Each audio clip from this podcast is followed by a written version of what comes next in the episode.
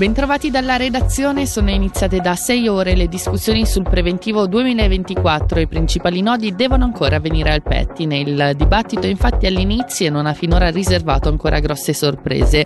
L'intervento più significativo da segnalare rimane quello di Marina Carobbio, a capo del DEX, che ha chiesto spiegazioni ai firmatari del rapporto di maggioranza sul blocco delle assunzioni previsto dalla Commissione, chiedendo maggiori informazioni sui settori e gli ambiti colpiti dalla decisione che sarà comunque comunque soggetta ad emendamenti. Lo ricordiamo, le discussioni in Gran Consiglio proseguiranno anche dopo la pausa delle 19 e si protrarranno in notturna e via a seguire fino a mercoledì. A Lugano questa mattina è andata in scena una protesta dei tassisti indipendenti della città che di fronte a Palazzo Civico con lo slogan Vogliamo lavorare hanno espresso malcontento per le condizioni di lavoro peggiorate dall'entrata in vigore della nuova ordinanza comunale. Sentiamo le difficoltà che hanno spinto la categoria a manifestare da Susana Milikovic. Da settembre è entrata in vigore questa ordinanza municipale che autorizza solo 50 taxi a sostare sul suolo pubblico, tutti gli altri dovrebbero arrivare solo su chiamata. Per noi è un grande problema perché fino a ieri abbiamo lavorato e operato tutti insieme e adesso noi siamo tagliati fuori completamente da tutto. Loro possono lavorare con questo, possono lavorare con i privati, possono lavorare su chiamata, la pubblicità su internet. Noi non abbiamo nulla perché se ci viene tolto il suolo pubblico, ci viene tolto tutto, che cosa rimane a noi?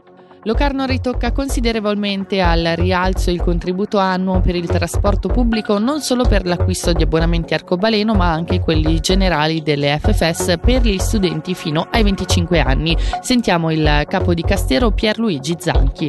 Da quest'anno sono erogati 130.000 franchi, 15.000 franchi in più rispetto all'anno scorso ma addirittura più di quattro volte rispetto a tre anni fa che era 40.000. Per il 2025 questo importo importo verrà aumentato a 190.000 franchi. Anche chi studia ha la possibilità di ricevere un incentivo. C'è da un minimo di 150 a un massimo di 300 franchi e poi in base al reddito si può ottenere il 100% fino a 50.000 franchi di reddito imponibile, 75% dai 50 ai 100.000 e la metà del sussidio se uno oltrepassa i 100.000 franchi di reddito.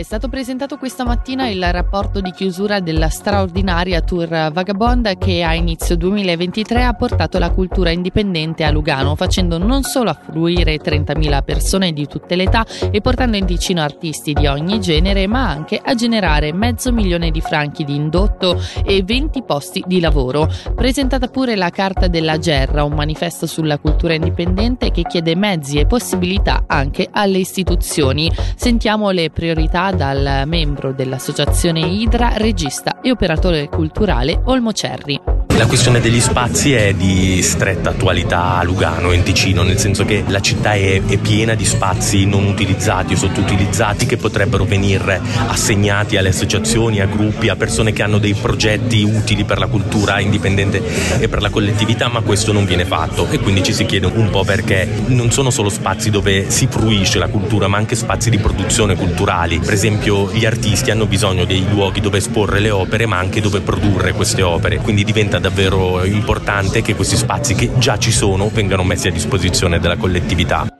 E ora una notizia sportiva sull'Hockey Club Ambri Piotta, nuovo infortunio per Rocco Pezzullo. Il difensore ha riportato una commozione cerebrale dopo la sfida di martedì scorso contro la Joie. Pezzullo fa sapere il club bianco-blu ha già iniziato il protocollo per ritornare in pista, ma al momento i tempi di recupero non possono essere stabiliti. Fuori gioco anche l'attaccante Diego Cosner a causa di un affaticamento muscolare. Si confida in un suo rientro alla ripresa del campionato. E rimanendo in casa bianco-blu, Patrick Fischer per il torneo in Svezia ha convocato in nazionale il difensore Dario Wutrich in sostituzione di Inaki Baragano.